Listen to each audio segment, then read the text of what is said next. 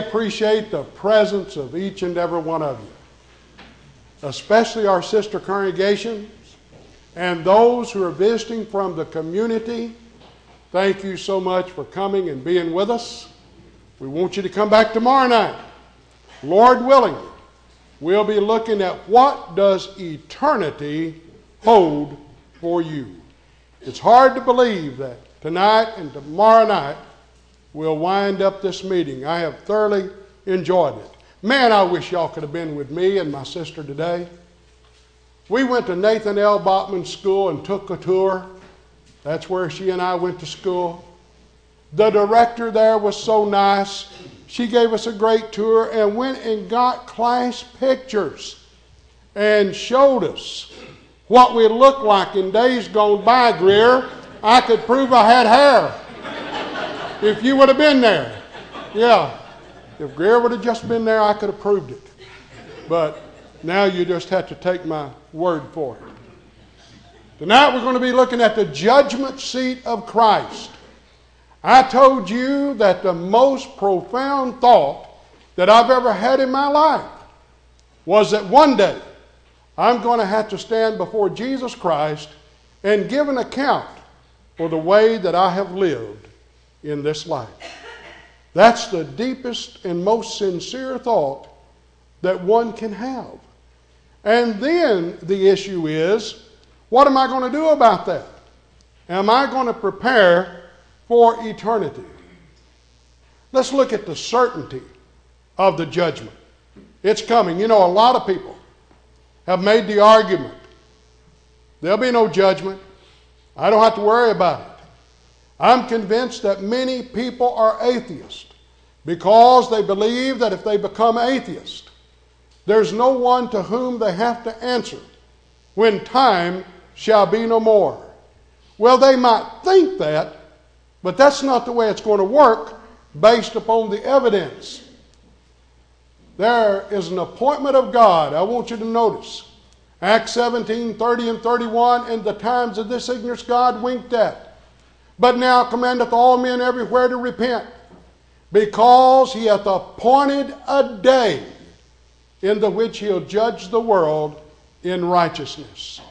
There is an appointed day when you and I will stand before the Son of God and we will give an account for the way that we have lived in this life.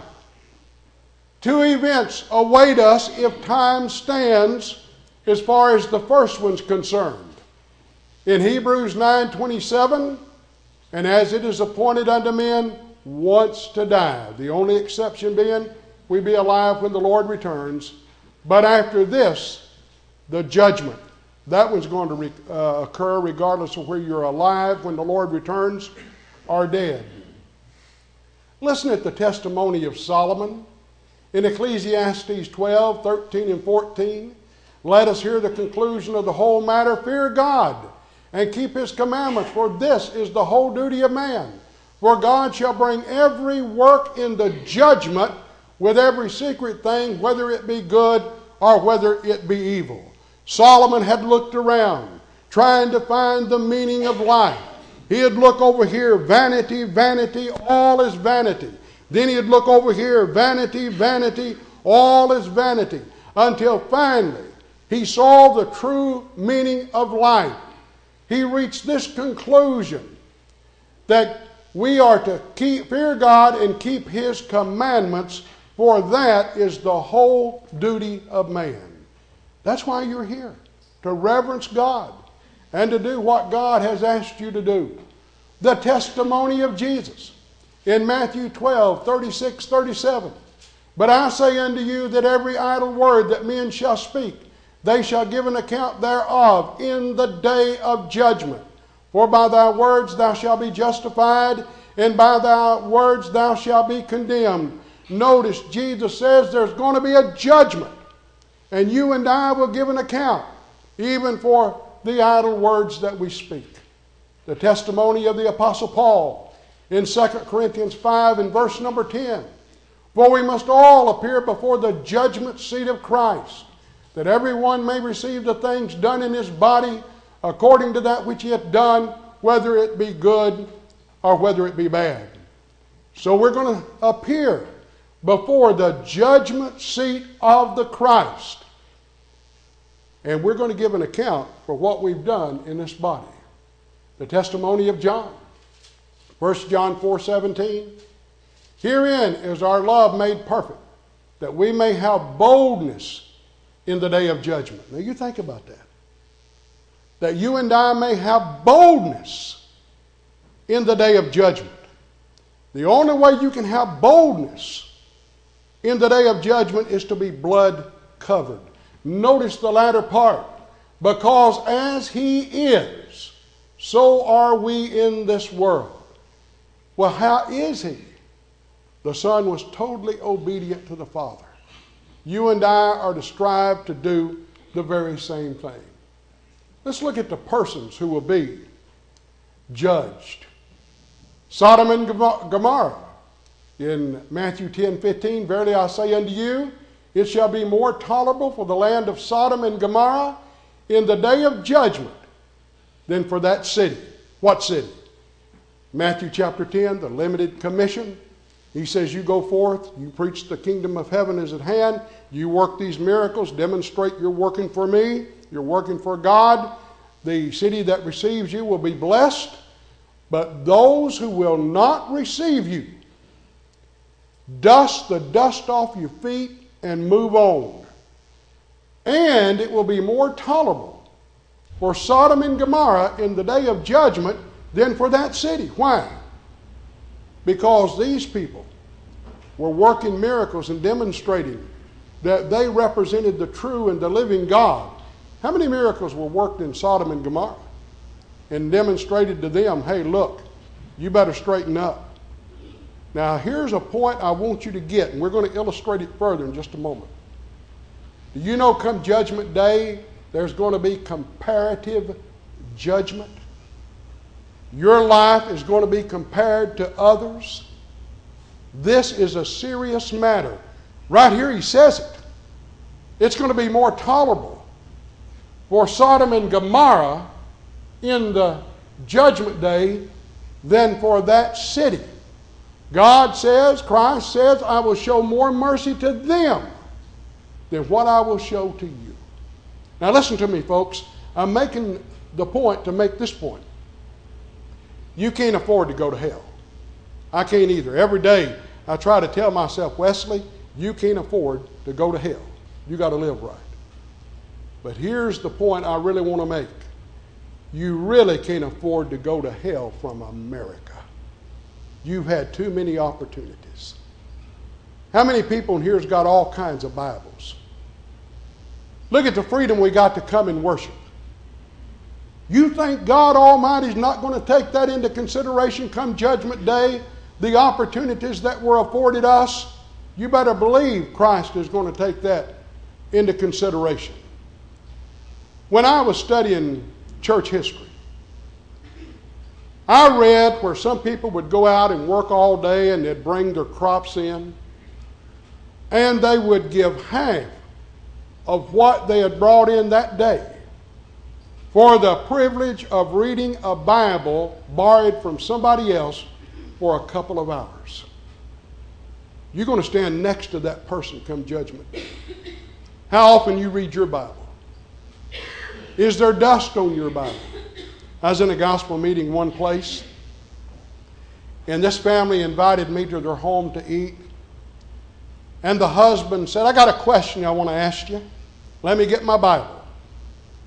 He couldn't find his Bible. He said, I cannot believe I can't find my Bible. Hon, do you know where my Bible is? No. I'm telling you, I can't believe I can't find it. I had it about a month ago. A month ago, he had his Bible about a month ago. Is that the way you and I function with our Bible? See, this is going to face us come Judgment Day. What's this one? The people of Nineveh. The men of Nineveh shall rise in judgment with this generation and shall condemn it because they repented at the preaching of Jonas. And behold, a greater than Jonas is here. You know, Jonah went through Nineveh preaching, in essence, like this You're going to hell, and I'm proud of it. That was his attitude. You know, he, he was preaching, repent or in 40 days you perish. And he couldn't wait to see them perish. He went up on the hillside to sit and watch God destroy them. And lo and behold, a vine started to grow and a huge gourd came up. Oh man, what a blessing! It shielded him from the hot sun. And then a worm was prepared that ate the vine in two. The gourd died. And now he's burning up in the sun. And God says, I can't believe this. You're more concerned over that gourd than you are over the people in Nineveh that do, that do not know the difference between their right hand and their left. Now, he went through there preaching with a rotten attitude. Now, this tells you something, folks. Truth is more important than attitude. Now, don't misunderstand me. Truth and attitude ought to be mixed together. A good attitude ought to be that which presents the truth. But even if somebody tells you the truth with a rotten attitude, you are to ponder that truth. And if it is the truth, obey that truth. That's what the people of Nineveh did. And the Lord says, a greater than Jonah is here. I am the Son of God. I'm telling you what's right, what's wrong. I'm working miracles to demonstrate who I am. And I can't get you to repent. But yet the people at Nineveh repented in sackcloth and ashes, and they had a preacher that really didn't care one thing about it. Well, what's going to happen, Lord? Come Judgment Day, these people of Nineveh, they're going to rise up and they're going to condemn the generation that the Lord lived in because the people that uh, heard the Lord would not repent. Now, I want you to watch this. Talking about comparative living. The Bible says, Then began he to upbraid the cities wherein most of his mighty works were done, because they repented not. Woe unto thee, Chorazin! Woe unto thee, Bethsaida! For if the mighty works which were done in you had been done in Tyre and Sidon, they would have repented long ago in sackcloth and ashes. But I say unto you, it shall be more tolerable for Tyre and Sidon at the judgment than for you. Now, I want you to notice what God can do. It's amazing. He can project a group of people into another situation and know what they would do if they had your opportunities. Isn't that amazing? He said, if the people of Tyre and Sidon would have heard and seen what you have heard and seen, they would have repented long ago in sackcloth and ashes. There's people that's lived that's never had a Bible. People who've never heard the name Jesus. But God is so brilliant. He could project them into this generation and know what they would have done if they'd had your opportunity. If they would have had my opportunity. Now that's going to face you at the judgment. It's going to face me at the judgment. So, what are you saying, Lord? You better take advantage of your opportunities. And if you don't take advantage of your opportunities, it will face you at the judgment. Watch this. And thou, Capernaum, which art exalted unto heaven, shall be brought down to hell. Why was it exalted unto heaven? You know, Jesus was born in Bethlehem, reared in Nazareth, but he lived in Capernaum. Look at uh, Matthew 4:13. That's where he went to dwell, and wherein many of his mighty works were done. For if the mighty works which had been done in thee had been done in Sodom, it would have remained unto this day. But I say unto you that it shall be more tolerable for the land of Sodom in the day of judgment than for thee. Listen to what the Lord's saying. Capernaum. If Sodom could have seen and heard what you've seen and heard, they'd still be existing. They would have straightened up, at least some of them, but not you. You had heaven's greatest gift living among you, exalted to heaven, but you're going to be cast down to hell because you passed up your opportunities. In Matthew 12 42, the queen of the south, the queen of Sheba, shall rise up in the judgment with this generation and shall condemn it. For she came from the uttermost parts of the earth to hear the wisdom of Solomon, and behold, a greater than Solomon is here. You know, she heard about the wisdom of Solomon, but she wanted to go check it out and see if it were true. You know, after she went and checked it out, you know what she said? The half has not yet been told. Well, then, don't you think we ought to check out the wisdom of our Lord? You know, the people of Berea were more noble than those in Thessalonica because they searched the scriptures daily to see if the things they were being told was true. You have a God given obligation, and so do I, to investigate and see what truth is. Now, some of these people came to the conclusion we don't need to be all that concerned about it. But there were honest people in the first century that came to the right conclusion that Jesus is the Christ, the Son of the living God. This is the conclusion that you and I must reach. The world is going to be there. In Acts 17, 30, 31, in the times of this sickness God winked at, but, can, but commandeth all men everywhere to repent, because he hath appointed a day in which he will judge the world in righteousness. No one is going to be left out. Everybody upon the face of the earth will be there. All nations will be gathered there. Matthew 25, 31, 32. When the Son of Man shall come in his glory, and all the holy angels with him, then shall he sit upon the throne of his glory. That's the judgment throne. He's up on the throne of his kingdom right now ruling as King of kings and Lord of lords.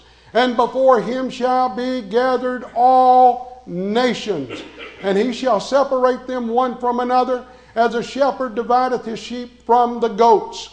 Are you going to be in the group of goats or sheep? You going to be on the left hand or are you going to be on the right hand? There's a great day coming when all nations will be there. Not just Russia, not just China, not just America, all nations will be at the judgment. Each individual will be there. Romans 14 12. So then, every one of us shall give an account of himself to God. I'm going to have to give an account for the way I've lived. You're going to have to give an account for the way that you have lived. What's going to be the basis of the judgment? Our deeds. You know, you have people out there that say it makes no difference what you do, it makes no difference how you live. Listen to this verse. In 2 Corinthians 5:10, for we must all appear before the judgment seat of Christ, that everyone may receive the things done in his body according to that which he hath done, whether it be good or bad. God knows what you've done that's good. Think about all the members of the church that do good things that you and I never know anything about. One of the people here at White Oak that I've always admired, she did a lot of great work that very few people knew that she was doing. Mary Griffith. Boy, what an outstanding Christian. At every service, grade correspondence courses, just do things quietly in the background. Many members of the church didn't know what she was doing, but God Almighty knew it. When you have a home Bible study, I may not know it, but God does. When you feed the hungry, I may not know it. God does. When you clothe the naked, I may not know it, but God does. See, He knows the good and the bad. I got a sermon that I preach on what hell implies about God. And it's not just hell, heaven implies that as well. If there's really going to be a hell, then God has to be every place, all the time, knowing every deed and every thought of every human being. Boy, you think about that. Do you know that right now, God knows every thought of every human being upon the face of the earth, and it doesn't even keep him busy? He's that brilliant. While the greatness of God, we've not touched the hem of the garment on the greatness of God Almighty. Think about a being that can do that. You know, the Bible talks about the minutia. That's not important in the Bible, but God can't help it. He's just so brilliant, He knows it. He knows every hair upon the head of every person. Bible says that. Well, is that important? No. Some of us don't keep him too busy, but he still knows every hair upon the head of every human being. Why? He's just that brilliant. You know, when the, when the sun is coming through the window, you can see these little dust particles in the air. He knows how many's in here. Is that important? No. He's just that brilliant. When a sparrow falls to the ground, the Bible says, out in the woods, guess what? He knows that. Because he's the all knowing God. He knows what's going on all the time. And when I am so stupid to think I can slip out here somewhere in the dark and do something and get by with it, the only one who counts has got me caught. And we need to understand that. So we're, we're going to be judged according to that which we have done in the body. By the way, there's a religious group that teaches once saved, always saved, and their argument is uh, the soul's saved and what the flesh does is beside the point. What? Read Matthew chapter 15, where the Bible says that every sin comes forth from the heart. That's where the sin comes forth from murders, thefts, blasphemies, lying, whatever it might be. You know, Jim Dearman say comes up here and he lays down a hundred dollar bill on the table. I catch y'all's heads turned and I stick it in my pocket. Well, let's say Jim catches me and I had to fess up. And I said, Well, Jim, I didn't, the real me didn't want to take it. My hand got it. Now, you wouldn't believe that, would you? That's what these people want us to believe. The flesh does one thing and the inner man has no control over it. Tell that to a judge. You shoot and kill somebody. Well, I really didn't do that. My hand pulled the trigger. No, you're going to go to the penitentiary for what your hand did because you're the one that pulled the trigger. We're going to be judged by our words. In Matthew 12, 36, 37, but I say unto you that every idle word that men shall speak, they shall give an account thereof in the day of judgment. For by thy words thou shalt be justified, and by thy words thou shalt be condemned. How many of you tell jokes that are needless? You just tell a good, clean joke that's useless. Look at the idle words. That's not what it's talking about. I've had people try to tell me, Wesley, you told a joke and you shouldn't do that. What? Look at the context, Matthew chapter 12. What has taken place there? Jesus Christ has cast out demons, and guess what they said? You do it by the power of Beelzebub, and the Lord says you will answer for those idle words. That's what's under consideration. Laughter is good for us. You know a good, clean joke when the service is over? I'd love to hear it. Because laughter is good. It's not talking about that kind of thing at all. So don't let someone try to take this verse and say, well, you can't tell a joke. I've had people try to use that on me. This is talking about the context of what took place in Matthew chapter 12. The secret things that we have done will be at the judgment. Look at Ecclesiastes 12, 13, and 14 again. Let us hear the conclusion of the whole matter. Fear God and keep his commandments, for this is the whole duty of man. For God shall bring every work into judgment with every secret thing, whether it be good or whether it be evil. You know, I know of a preacher that went to hold a gospel meeting, took his wife with him. It's always good to take your wife if you can. And uh, he introduced his wife to everybody there in the congregation. They stayed in the same motel room together. The only problem was someone back home got extremely sick, and his real wife called one of the elders and said, I need to get in touch with my husband because we got a family member that's extremely sick. Now, if you'd have been that preacher, wouldn't you hate to face that eldership? But more importantly, wouldn't you hate to face God with that? That's unreal. See, that was a secret thing. Now, he didn't get by with it in this life. You know, Paul told Timothy, some men's sins go before. In other words, you know what they are. But some follow after. We didn't know about them. But God knows about them. And we need to keep that in mind. I know an elder, I was told this story when I was at the Memphis School of Preaching.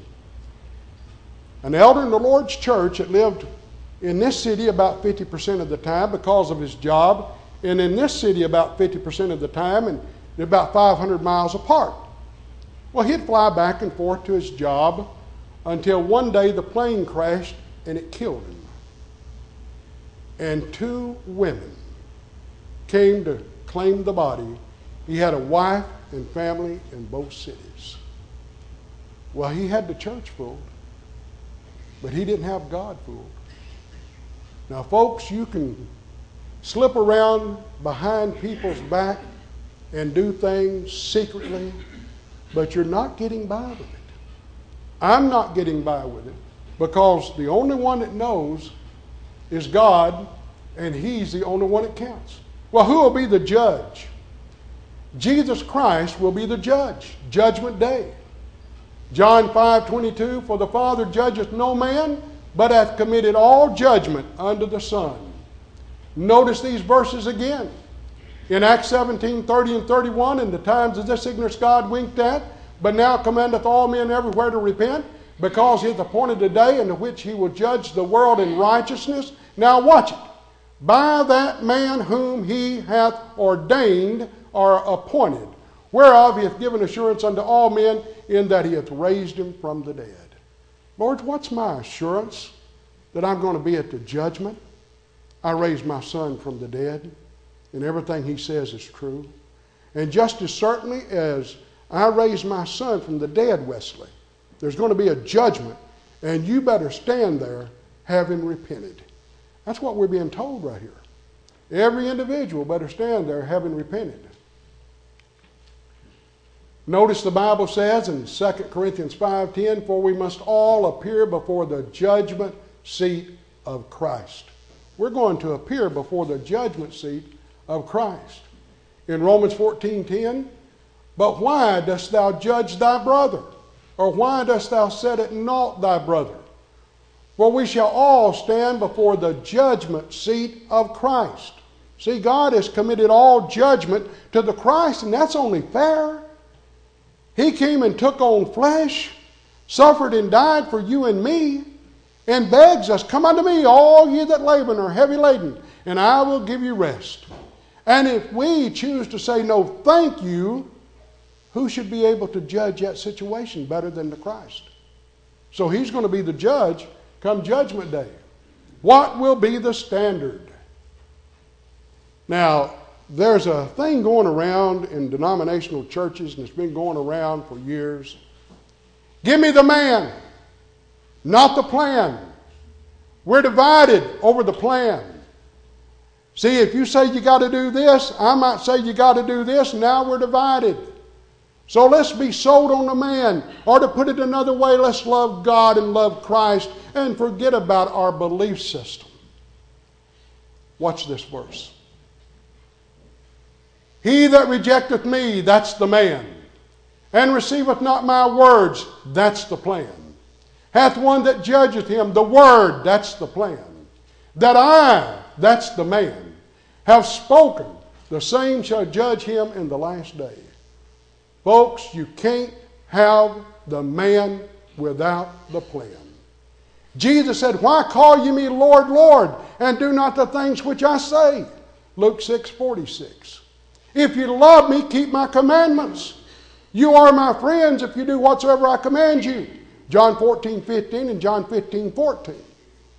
You see, you're only a friend to the Lord, and I'm a friend to the Lord if and only if we do what He says. Now, that's the bottom line. We're going to be judged by the Word of God. We have some people that call the program They're all upset with us because they say, Wesley, you believe in pattern theology. Well, yeah, that's right. I'm guilty. Does God have a pattern for the plan of salvation? Or, to put it another way, has He told us what to do? Yes. Has He got a pattern for worship? Yes. A pattern for the organization of the church? Yes. A pattern for what is true morality? Yes. Now, folks, if there's no pattern, you and I can do anything and everything we want to do, and that's what they want. But we must follow the pattern. Do what God Almighty has told us to do. In Romans 2:16, in the day when God shall judge the secrets of men by Jesus Christ, notice it says Jesus is going to be the judge again, according to my gospel. There's the standard. Judgment day, we're going to be judged according to the gospel of Christ. In Revelation 20 and verse number 12, and I saw the dead, small and great, stand before God, and the books were open, plural, Old and New Testaments. And another book was open, which is the book of life. See, when that book is open, they'll be looking for my name, your name. Now, if my name is in there and disinherited, or to put it the way Revelation 22 18 and 9 says, taken from it because of disobedience, then I'm not going to be saved.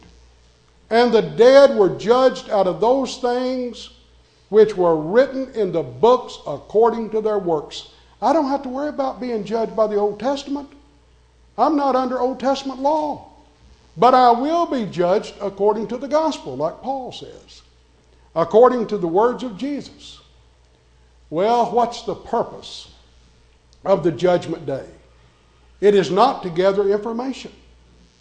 The Lord's not going to stand there and scratch his head and try to say, now, wait till all the information is in, and we'll try to see if you're going to go to heaven or go to hell. No, friends, you came into this world with nothing, and you're going to leave it with a record. Now, you're taking a record with you. The things you did and did not do. And those will face you at the judgment. Do you know there are going to be people lost judgment day that's not going to understand why to some degree? Lord, did we not do many mighty works in your name, prophesy in your name, cast out demons in your name? And then will I profess unto them, Depart from me, you workers of iniquity. I never knew you. Boy, you're talking about a sad situation. Go all the way through life, an entire life's journey, thinking you're saved, take your last breath only to find out you're lost? And you're going to argue with the Lord about it? Lord, look at all we've done. Depart from me, you workers of iniquity. I never knew you. What's the problem? The problem is Matthew 7 21. Not every one that saith unto me, Lord, Lord, shall enter into the kingdom of heaven, but he that doeth the will of my Father which is in heaven. I was in a Bible study down in Mauldin, South Carolina. We had a campaign going on down there. And a lady said to me, You know what your problem is, Wesley? I was studying with her. No, what's my problem? You're hung up on doing something. You don't have to do anything. I said, Well, I got it from the Lord. You didn't get that from the Lord. I said, I sure did. Not every one that saith unto me, Lord, Lord, shall enter into the kingdom of heaven, but he that doeth the will of my Father which is in heaven. Why call you me Lord, Lord, and do not the things which I say? After I quoted those two verses to her, she didn't know what to say. I don't know where she'd ever heard those, heard those verses or not. Well, it's not to give us a second chance. In Luke 16, 19 and following, when the rich man died, lifted up his eyes in torments, and he appealed unto Abraham, Please let Lazarus stick his finger in water and touch my tongue. Abraham said, Look, don't worry about it. This is temporary. You're going to get a second chance. No, he didn't tell him that. That was it. He got one chance. We tell people that listen to our radio program, you get one shot at this. Just one. You got to get it right. That's why I try to encourage people. You better investigate what you hear me say. You better investigate what you hear anyone say uh, that might say, that's claiming to speak in the name of the Lord. That's your responsibility. The Bible says, try the spirits. Why? Many false teachers have gone out into the world. So you better not take anybody's word for it. Listen, your soul is too precious, eternity is too long, and hell is too hot for you to take somebody's word on what you ought to do to be a child of God. You better study your Bible. So you're not going to get a second chance, and there's not going to be a new beginning here on earth. Now, during the days of Noah, when the world was destroyed for the first time, there was a new beginning. Noah, his wife, three sons and their wives were to replenish the earth and start anew. But not this time, at the second coming. The heavens and the earth will be destroyed, melt with fervent heat, and then you and I will either be lost or be saved. Friends, we're here to make a decision between going to heaven or going to hell. We're here for soul making or developing.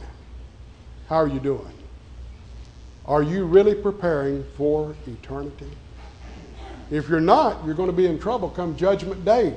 The Lord has provided a way whereby you and I can be saved. If we will listen to Him, He wants us to go to heaven. You know, some people picture God as being up in heaven with his little old pad. I saw that. You're in trouble over that, Wesley. No, he's on my side.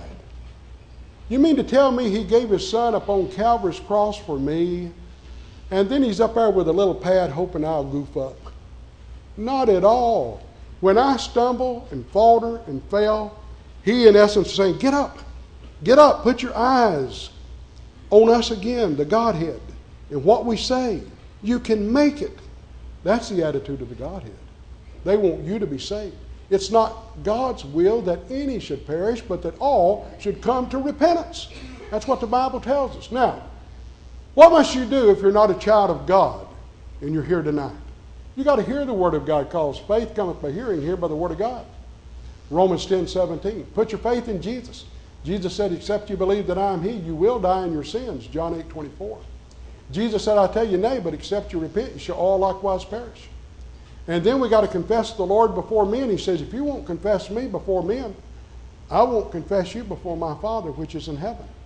And then finally, you take the last step in order to be saved. He that believeth and is, and is baptized shall be saved.